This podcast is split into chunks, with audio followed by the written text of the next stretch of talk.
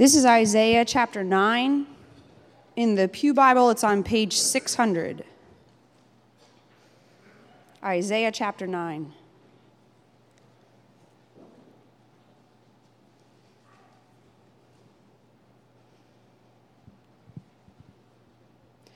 And I'm reading verses 1 through 7.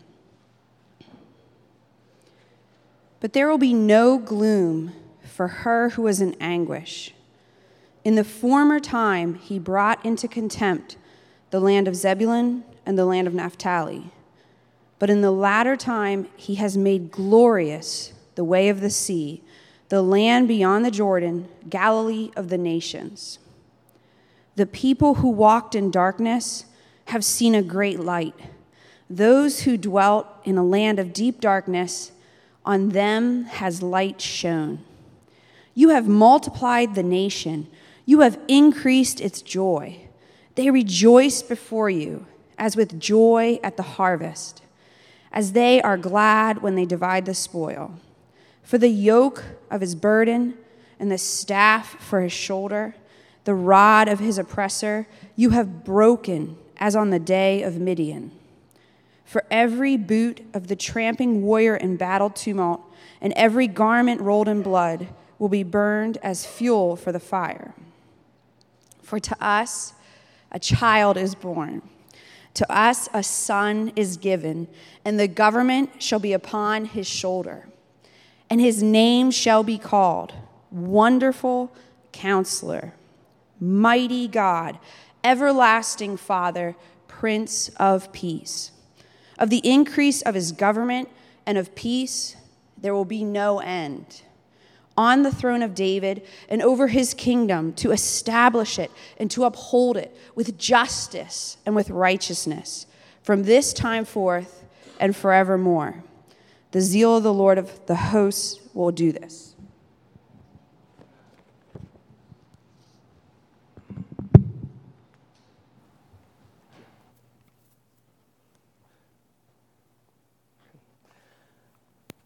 Uh, good afternoon, church. Let's Let's pray. Heavenly Father, in this Christmas season, the season of celebrating the incarnation of Emmanuel, God with us, I pray, God, that you would give us fresh eyes of faith to see the miracle of the incarnation, not as something that's familiar, Lord, but something that is awesome and powerful, life giving, the very source of our salvation. Give us eyes to see, ears to hear, and a heart to understand your word that we might know you and love you more. In Jesus' name, amen. After a hard day of working in the field, sweat streamed down the man's face. He came home and sat down in the shade of a tree with a sigh. Even though it was late in the afternoon, the sun burned with this scorching, merciless heat that left his skin baked and dried. The man turned to his wife, who was nine months pregnant with their first child, and he said, I worked all day, but I don't feel like I really did anything. I just spent all day pulling weeds that just, keep coming back. Every time I see some seed sprouting, three weeds pop up as well. His wife, who was now pregnant and the pregnancy nearing the end, there was a mixture of both joy and dread. Joy because a child was coming into the world, but the dread of childbirth. She had never gone through anything like this before. In fact, no one had. This would be the first birth in human history. Adam turned to his wife and said, I miss the days of Eden, the days where we could just eat from any tree in the garden, no thorns, weeds, curse. Life was so perfect, but we didn't even realize it. In a matter of weeks, Eve would experience the pain of childbirth as foretold by God in Genesis 3. But when the child was born, they couldn't contain their joy. Eve saw the baby and said, Let's call him Cain. Cain meaning gotten. I've gotten a man with the help of the Lord. The parents had such high hopes and such huge expectations. And as they saw their little baby, questions raced through their mind questions that every parent would ask What would this child be like? Who would he be? What would he do? And as they looked at this baby, they wondered would this child be the one to crush the head of the serpent and bring us back to the garden? Would this child be the promised one? The promised one, as we heard last week in Tim's sermon, the answer to all of our longings, the fulfillment of all God's promises, and the path to lead us all the way back to Eden, all the way home. And that's the big question we're going to look at this afternoon. Who is the snake crusher? What is his identity? This is a question that's revealed throughout redemptive history as God, through redemptive history, progressively pulls back the curtain and shows us more and more the identity of the promised one. So come with me on a journey, a journey of biblical theology as we trace, as we go from the book of Genesis to the book of Isaiah. This is the second in the three parts uh, Christmas series called The Promised One. Last week, Tim preached from the first Christmas text in Genesis chapter 3. And in that message, Tim, in that message, we went all the way back to the beginning of human history. Before Adam and Eve found themselves in the mess that they were in, we have to remember life wasn't always like that. The world was a very different place in the beginning. In Act 1 of human history, it was the very good beginning. Not just good, if you remember, at the end of the six days of creation, God saw all that He had made and said it was very good. God made man upright, mankind upright in His image to reflect His knowledge, righteousness, and holiness. Mankind was made not just glorious, but good. And you remember some of those crazy examples that Tim talked about, like the woman named Jeanette. Jeanette, you could give Jeanette two random 13 digit numbers and she can multiply them in her head in less than 30 seconds. 13 random, random numbers. It's really faster than that because she takes about half of that time to tell you the answer. And Jeanette really gives us a glimmer of what humanity, what we are capable of.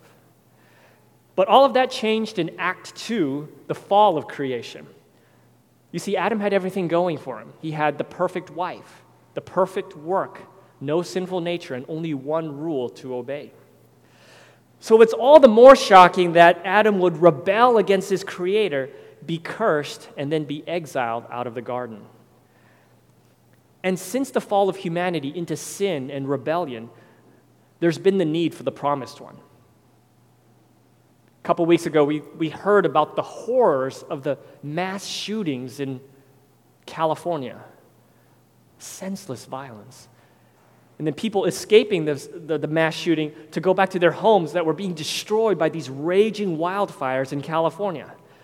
Or maybe the civil war in the country of Yemen, a civil war that's left thousands of people dead, many of them civilians, many of them children, because of war and famine. And we could go on and on to see how broken, how messed up this world really is. I don't know if you believe in the Bible or not. But we all know that there's something terribly wrong with this world. And we have a longing deep inside that for it to be made right. How do we explain this? How do we explain this knowledge? There are many people here think that we're just byproducts of evolution, that we are just simply a cosmic accident in a universe ruled by chance. But in a chance universe, there's no right, there's no wrong, there's no moral good, there's no moral evil. In a chance universe, there's only luck. I guess the dice came out our way. That's why we're all here and not just still floating in some primordial sludge. There's only luck and survival of the fittest.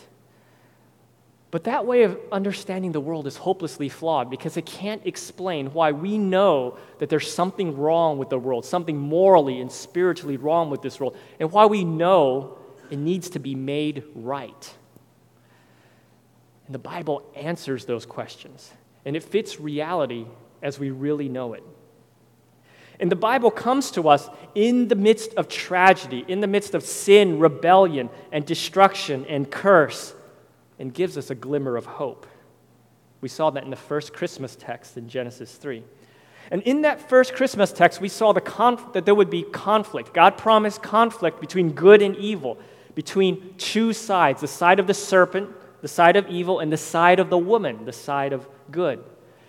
and every human being that would be born since then would belong to one of two sides.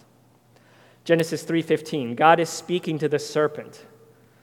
I will put enmity, hostility between you serpent and the woman and between your offspring and her offspring.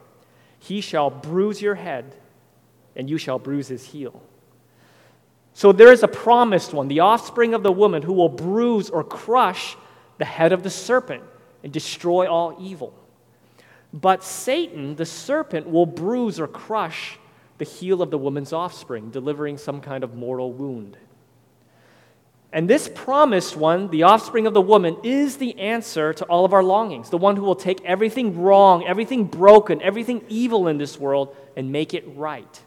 So the promised one brings an end to all hurricanes, earthquakes, and natural disasters, raging wildfires. The promised one brings an end to all disease and death.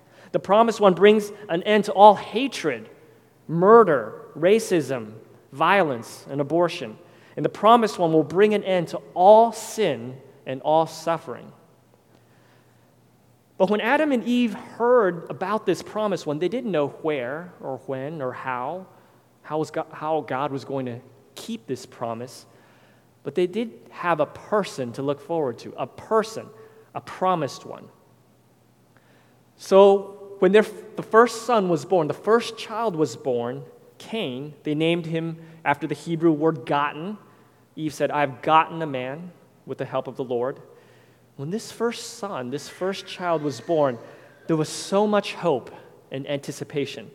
They couldn't have helped but to ask the question would this be the promised one, the one who would come and crush the head of the serpent? Adam and Eve had a second son named Abel. Both boys grew up. And in the course of time, Cain offered an offering to the Lord from the fruit of the ground, and Abel offered from the firstborn of his flock. Abel's sacrifice was accepted by the Lord, but Cain's was rejected. Consumed with anger and jealousy, however, Cain rose up and murdered his brother, the first recorded murder in human history, a man murdering his very own brother. Sadly, Cain wasn't the promised one. In fact, he was the opposite. He was the offspring of the evil one, offspring of the serpent. And after that first murder recorded in human history, humanity would enter this long downward spiral that would lead to worldwide judgment and exile. We, we would see that with the flood worldwide judgment for sin. We would see that at the scattering of humanity at the Tower of Babel worldwide judgment for sin. And yet, even as human history enters this tailspin, the question remains Who is the promised one? What is his identity? How would God bring about the fulfillment of all of our desires and all of his promises? So thousands of years would pass. And in Genesis chapter 12, God would choose a man named Abram, later renamed Abraham, as a man of faith in his word. Genesis 12, 1 through 3. Now the Lord said to Abram, Go from your country and your kindred and your father's house to the land that I will show you. And I will make of you a great nation, and I will bless you and make your name great, so that you will be a blessing. I will bless those who bless you, and him who dishonors you I will curse. And in you all the families of the earth shall be blessed. That last part is so key for, to our understanding of the promised one. In you, in Abraham, in Abraham's offspring, all the families of the earth will be blessed. Which means the curse given in Genesis 3, the curse on mankind, the curse on women, the curse on creation, all those curses will be reversed. We learn a little bit more about who the promised one will be in this passage of Scripture. Who will be the answer to all of our longings and be the fulfillment of all God's promises. Maybe it's Abraham. Maybe it's Abraham. Maybe Abraham is the promised one who will bring God's people back into the garden to be with God. Abraham was a man of faith, he trusted God. But Abraham also faltered in his faith. He lied. There were times he didn't trust God. He took matters into his own hands. And despite being a man of faith, he was also deeply flawed. And Abraham leaves us anticipating something, someone more for the promised one.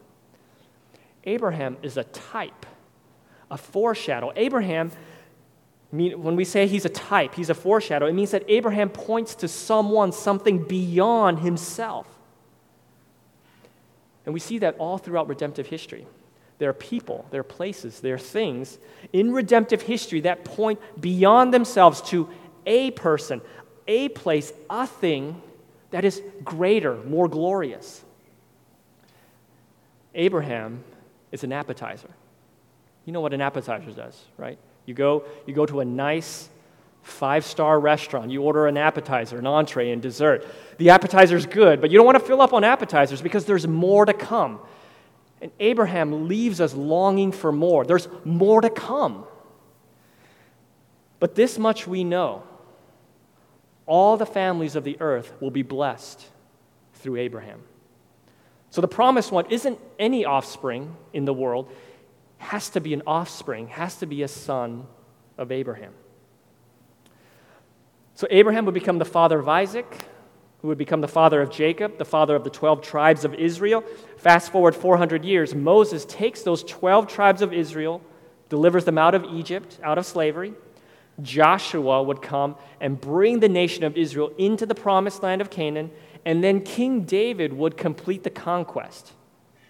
Yeah, that was a lot of biblical history right there Abraham, Isaac, Jacob, Moses, Joshua, and David. But hang with me here. When we come to King David, we see God builds upon some of the foundational elements in Genesis 3 and Genesis 12. He builds upon them with something called the Davidic covenant. God speaks to King David in 2 Samuel 7. And I will make for you a great name, like the name of the great ones of the earth. That sounds like that promise God gave to Abraham. And I will appoint a place for my people Israel, and will plant them so that they may dwell in their own place and be disturbed no more. That is an echo of Eden. And I will give you rest from all of your enemies. Moreover, the Lord declares to you that the Lord will make you a house. When your days are fulfilled and you lie down with your fathers, I will raise up your offspring after you, who shall come from your own body, and I will establish his kingdom. He shall build a house for my name and I will establish the throne of his kingdom forever. I will be to him a father, and he shall be to me a son. Now, there is so much in 2 Samuel 7. We simply can't go through all of that. But there is one thing that I need to point out God is fulfilling his promises to his people by making more promises. You see, our longing for rest, our rest from the curse, thorns, pain, disease, sin, suffering, and ultimately death, our, our longing for that rest comes through an everlasting kingdom. An everlasting kingdom that's better than the Garden of Eden. And this is why. You see, Eden could be lost. In fact, Eden was lost. Eden was fundamentally insecure and lost because of sin. But the everlasting kingdom, well, by definition, it's everlasting. It can't be lost, it's, it's secure. It, it, it's a kingdom from which you can't be exiled from because it's an everlasting kingdom. And so we see in the identity of the promised one, in addition to being the offspring of the woman and the son of Abraham, the offspring, the promised one, is also a son of David a son of David who brings about an everlasting kingdom, a kingdom that can never be lost. You can never be exiled from this kingdom. That means every son of David born after this Davidic covenant would have created huge anticipation, huge excitement.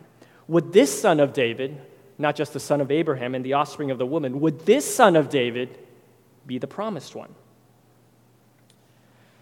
Solomon was the first son of David, and he had an impressive resume. The wisest king who ever lived, temple builder for Yahweh, prince of peace. Would Solomon be the promised one?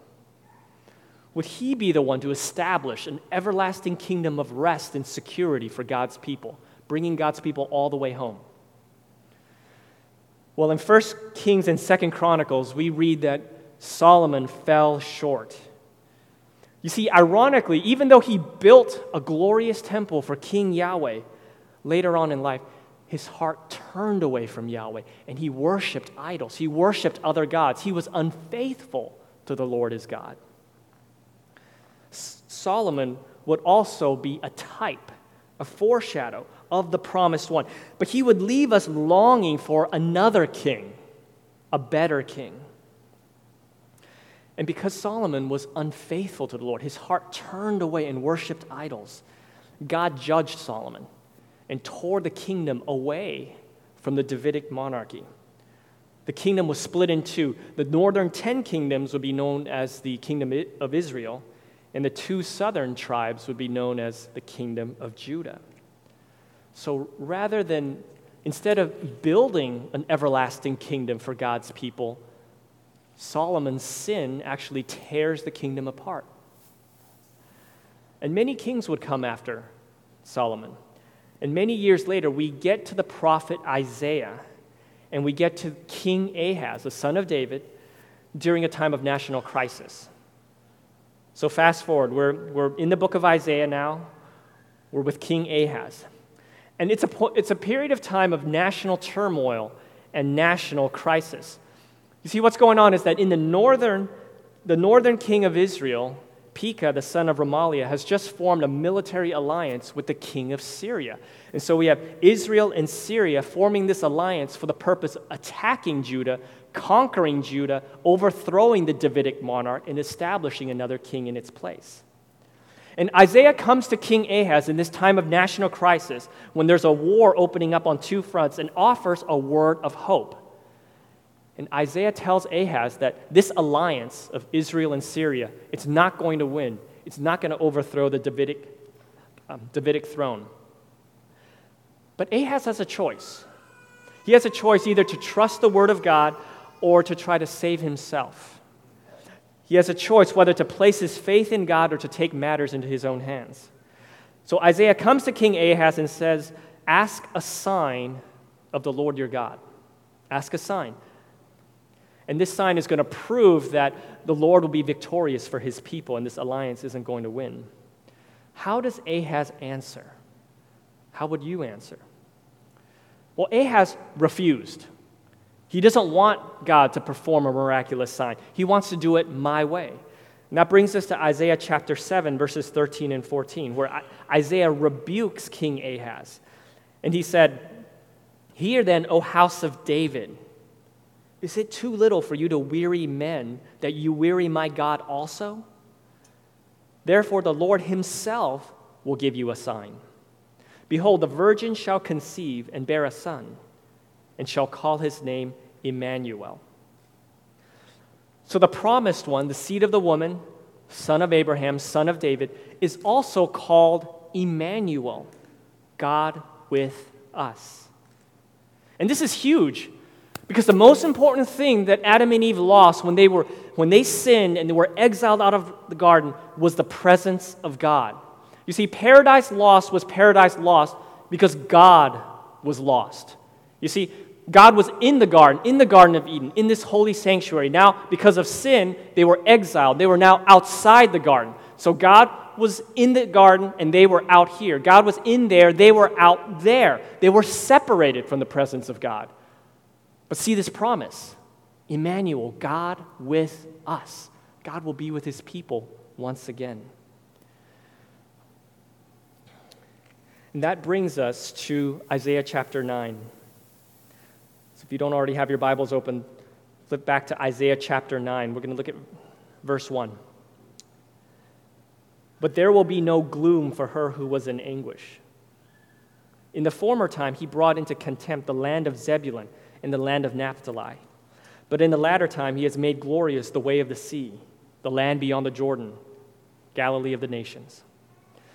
Israel is in anguish. Zebulun and Naphtali are in contempt because they are, they're being conquered by another superpower on the world stage, the kingdom of Assyria. Okay? Let's look at 2 Kings 15 to 29. In the days of Pekah, king of Israel, Tiglath-Pileser, king of Assyria, came and captured Ijon, Abel Beth Maachah, Janoah, Kadesh, Hazor, Gilead, and Galilee, and all the land of Naphtali. And he carried the people captive to Assyria. See, what happened in the Garden of Eden was repeating itself again. God's people would be exiled as judgment for their sin. And what Assyria did when they conquered the nation of Israel and took Israel into exile, took the northern kingdom into exile, is that they carved it up into three separate provinces that are listed here the way of the sea, land beyond the Jordan, and Galilee, and these three provinces are no longer part of Israel, no longer part of the promised land. They're part of a foreign nation. But just as Adam and Eve went into exile as judgment for their sin and God brought a word of hope, we see God doing that once again to a sinful people. Again, as Israel goes into exile as judgment for sin, God brings a word of hope. See, Israel is in anguish. Zebulun and Naphtali are brought to contempt, but that's not the end of the story because the promised one is coming. You see how gracious our God is. He doesn't leave his sinful people to perish in their sin, perish in their destruction. And over and over again, God extends grace, a word of hope, a word of promise to an undeserving, sinful people like you and me. And the first group of people that God gives that word of hope to is the first group experiencing judgment and exile. See, Naphtali, Naphtali and Zebulun, they were the northernmost provinces in Israel. They were the first provinces, the first tribes to experience exile, the first ones to hit by the oncoming onslaught of the Assyrian army, the first ones to go into exile. But they are the first ones to hear the word of hope. Let's look at verses 2 and 3. The people who walked in darkness have seen a great light. Those who have dwelt in a land of deep darkness, on them light has shone.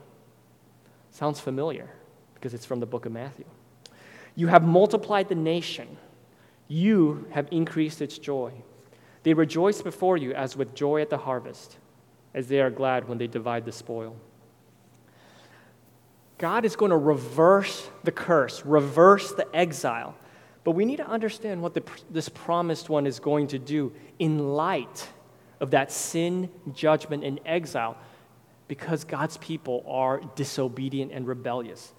And that's what the book of Isaiah is about that coming judgment on both the northern and southern kingdom because of their disobedience, that judgment that rightly falls on a sinful people, and yet a glimmer of hope a glimmer of hope for those who would humble themselves and trust in the word of promise, trust in Yahweh. Let's look at Isaiah chapter 1, verses 4 through 9. Ah, sinful nation, a people laden with iniquity, offspring of evildoers, children who deal corruptly. They have forsaken the Lord, they have despised the Holy One of Israel. They are utterly estranged. Why will you still be struck down? Why will you continue to rebel? Your country lies desolate. Your cities are burned with fire. In your very presence, foreigners devour your land. If the Lord of hosts had not left us a few survivors, we should have been like Sodom and become like Gomorrah. This is a word of judgment given to God's people. They're going to, because of their sin, they're going to be treated like the cities of Sodom and Gomorrah, which were overturned, completely ob- obliterated, and turned to dust and ash. That's how serious Israel and Judah's sin was. And yet, God takes those who are walking in darkness and shines a great light upon them. God takes those who have gone into exile and are on the verge of extinction and multiplies them. God takes those who are buried under the weight of their own sin and misery and brings them great joy. And God outlines three decisive ways that He brings about that great joy in verses 4, 5, and 6. Okay? The first way He brings great joy, verse 4 For the yoke of His burden and the staff for His shoulder, the rod of his oppressor, you have broken as on the day of Midian. So when Israel was enslaved in the land of Egypt, they bore the yoke, the burden of slavery. And God's going to break that yoke of oppression. He's going to break the, the yoke, the staff, and the rod. And it's going to be broken as on the day of Midian. This is when God raised up Gideon, one of those judges in the book of Judges, Judges 6 through 8. And God had raised up the, the foreign power of Midian to come into the land of Israel as judgment because Israel had fallen into sin. And now Midian was used as the rod of punishment for Israel. And Midian came into the nation of Israel with a 100,000, 100,000 soldiers. They were like locusts that devoured everything in Israel. And as they were being oppressed by the nation of Midian, Israel cried out to God for help, cried out to God for deliverance. God heard that cry and raised up Gideon to save his people. And Gideon raised up an army of 10,000 soldiers to fight against this army of 100,000 Midianites. But we know from the book of Judges, God took that army of 10,000 and whittled it down to 300. And with that insignificant army of 300, Gideon defeated that entire army of 100,000 Midianites. It was a glorious victory. And God did that. God whittled down the army to 300 to show that he should alone, he alone would get credit for that great act of salvation. This was an act of salvation that only God could do something that would be impossible for man. And God in Isaiah says that he will act again. He's going to break the oppression of sin, but do it in a way that will maximize his own glory. And do it in a way so that no one could take credit for it, that all credit and all glory and all honor for this salvation would go to God and God alone. And he would do it in a way that would seem very insignificant. Just like those 300 men were insignificant compared to the army of 100,000. This child, this offspring of the woman, would seem insignificant in the eyes of the world. So that's the first reason God's people rejoice. God is breaking the oppression. Second reason for joy found in verse 5. For every boot of the tramping warrior in battle tumult and every garment rolled in blood will be burned as fuel for the fire. So God's going to take war and bring it to an end, all conflict and bring it to an end, and establish peace through the promised one. You see, as great as the Exodus was, as great as that deliverance out of Midian was, it was only a type, a foreshadow of a future deliverance that would be far more glorious and far greater. See, God brought about great acts of salvation. See, the Exodus was a great act of salvation. Deliverance from Midian, that was a great act of salvation, but there was no lasting peace. After those great acts of salvation, God's people would slide right back into sin and rebellion and judgment. So that's the second reason for joy. There will be a lasting peace, far greater, far more glorious than any other peace established previously. But the climax of the passage really comes with the third reason for joy in verse 6. Verse 6 For to us a child is born, to us a son is given, and the government shall be upon his shoulder, and his name shall be called Wonderful Counselor, Mighty God, Everlasting Father, Prince of Peace. For to us a child is born, to us a son is given. We see that the promised one a son, not just a son of Abraham who brings blessing to all the families of the earth, not just a son of David who establishes an everlasting kingdom, we see his titles, his name filled out some more here. We see how he's going to be the answer to all of our longings, the fulfillment of all God's promises, the path that leads us all the way back home to, to God. We're going to unpack each of those names briefly here. The promised one, the Son, is the wonderful counselor. And this word wonderful, almost always, when it's used in Scripture, refers to God's miraculous acts, God's wonderful deeds of salvation. And one of the most important longings we have, we have is to know that our life has a sense of purpose, a sense of direction. Maybe you feel like you're wandering through life, or you're aimless, or you don't know what to do with your life. Who do you turn to for counsel? Where do you go for direction? Trust the promised one, the one who is the wonderful counselor, who has given us a trustworthy word, and don't lean on your own understanding. Because we have this wonderful counselor.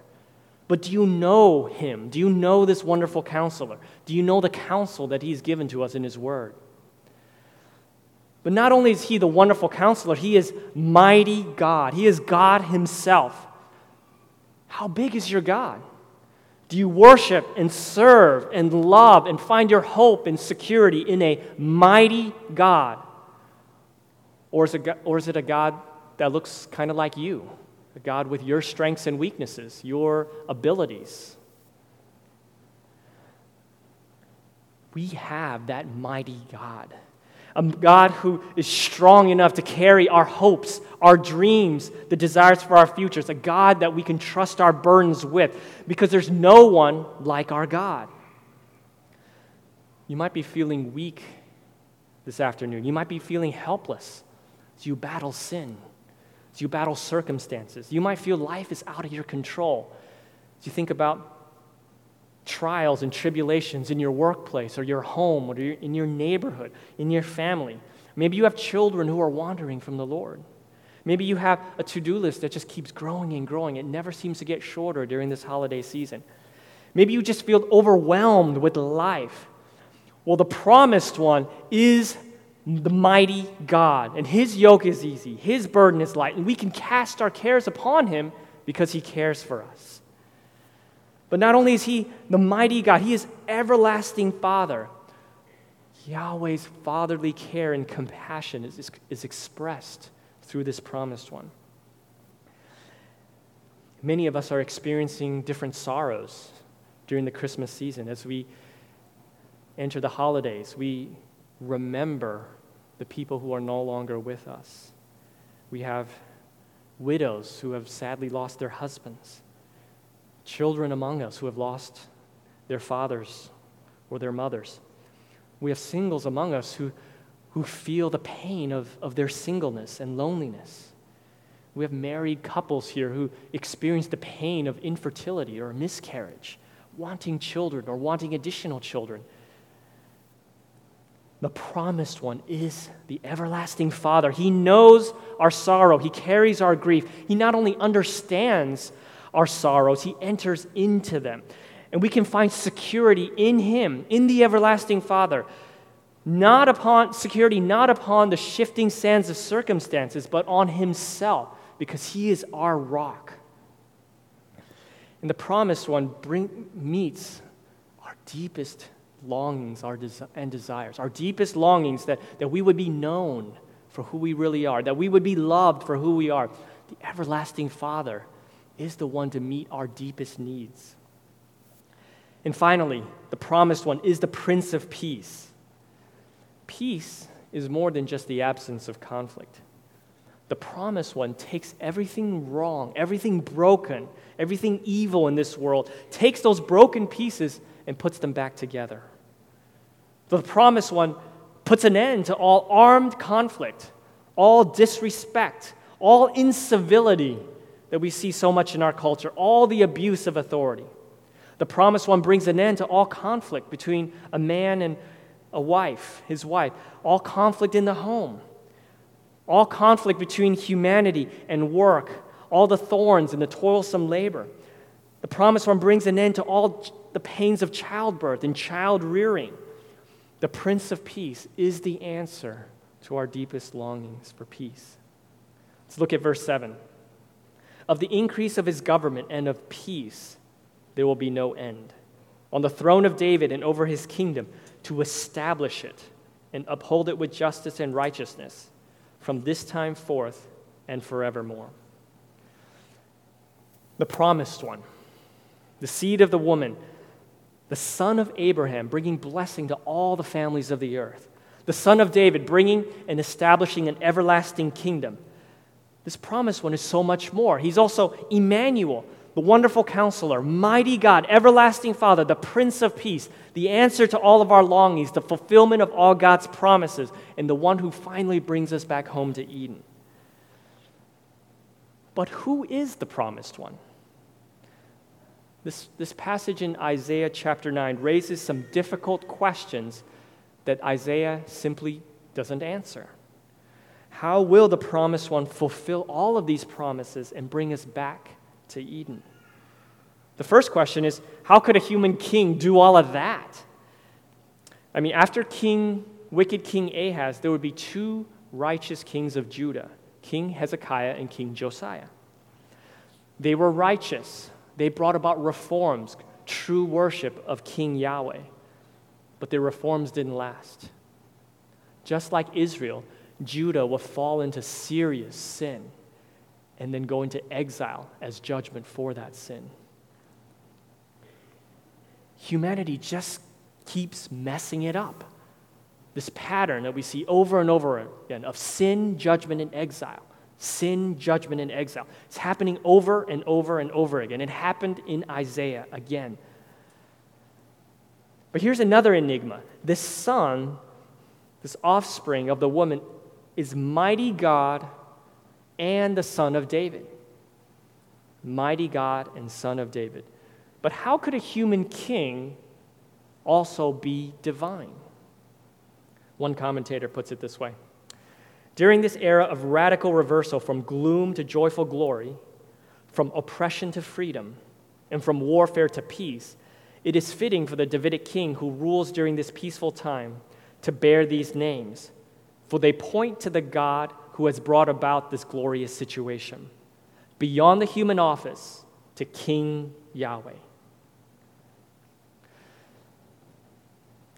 So, how would God do that? Would it be some kind of human king given divine power? Or would it be some kind of divine king in human form? The book of Isaiah doesn't answer that. The third question that's raised is how could a holy God dwell with a sinful people? As one commentator puts it, God is transcendent, God is perfect, infinite, and eternal. But we are created. We're sinful, finite, and mortal. But this Son, this promised one, is called Emmanuel, God with us. He is wonderful counselor, mighty God, everlasting Father, Prince of Peace, and yet he dwells with us, people who are creatures, sinful creatures, finite creatures, mortal creatures. So this text raises three difficult questions. How could a king, human king, do all that? How could this king be both human and divine? And how could a holy God dwell with a sinful people? And those listening to the prophecy in Isaiah, they didn't have any answers. They didn't know how God was going to bring all this about, even as they would go through a horrific time of judgment and exile. They didn't have answers, but they did have the word of promise. And the faithful remnant, the righteous remnant, would exercise faith in these promises and trust the word of God, even though their eyes couldn't see its fulfillment. Faith is the assurance of things hoped for the conviction of things not seen. And by faith, they would have trusted this word of promise. By faith, they would have trusted that all God's promises are yes and amen in the promised one. By faith, they would have believed that God is able to supply all of their needs according to the riches of the promised one. And by faith, they would have loved and trusted and served the promised one instead of sin. And that's the path that God's people walk on today, even now. And by faith in the promised one, we say no to temptation.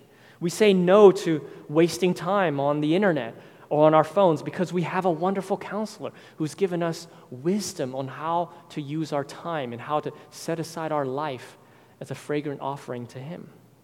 By faith, we say no to cheating on our spouse because it might meet some kind of physical or an emotional need because we have a, a mighty God by faith, God's people say no to pornography, even though it might be satisfying in that moment, because we have an everlasting Father who knows our need, knows our struggles, and able to meet all of them.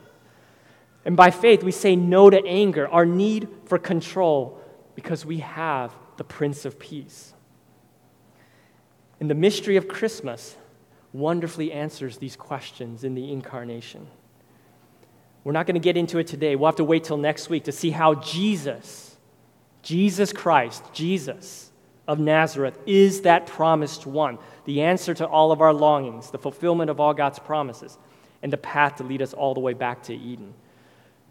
If you are not yet trusting in this promised one, trust in him today. Trust in him today. Uh, Leo is, I'm going to take a moment to pray. Leo's going to come up and lead us in a time of communion as a response. Heavenly Father, thank you for the word of promise. Help us to trust in this promised one, to love this promised one, to live for this promised one this week. In Jesus' name, amen.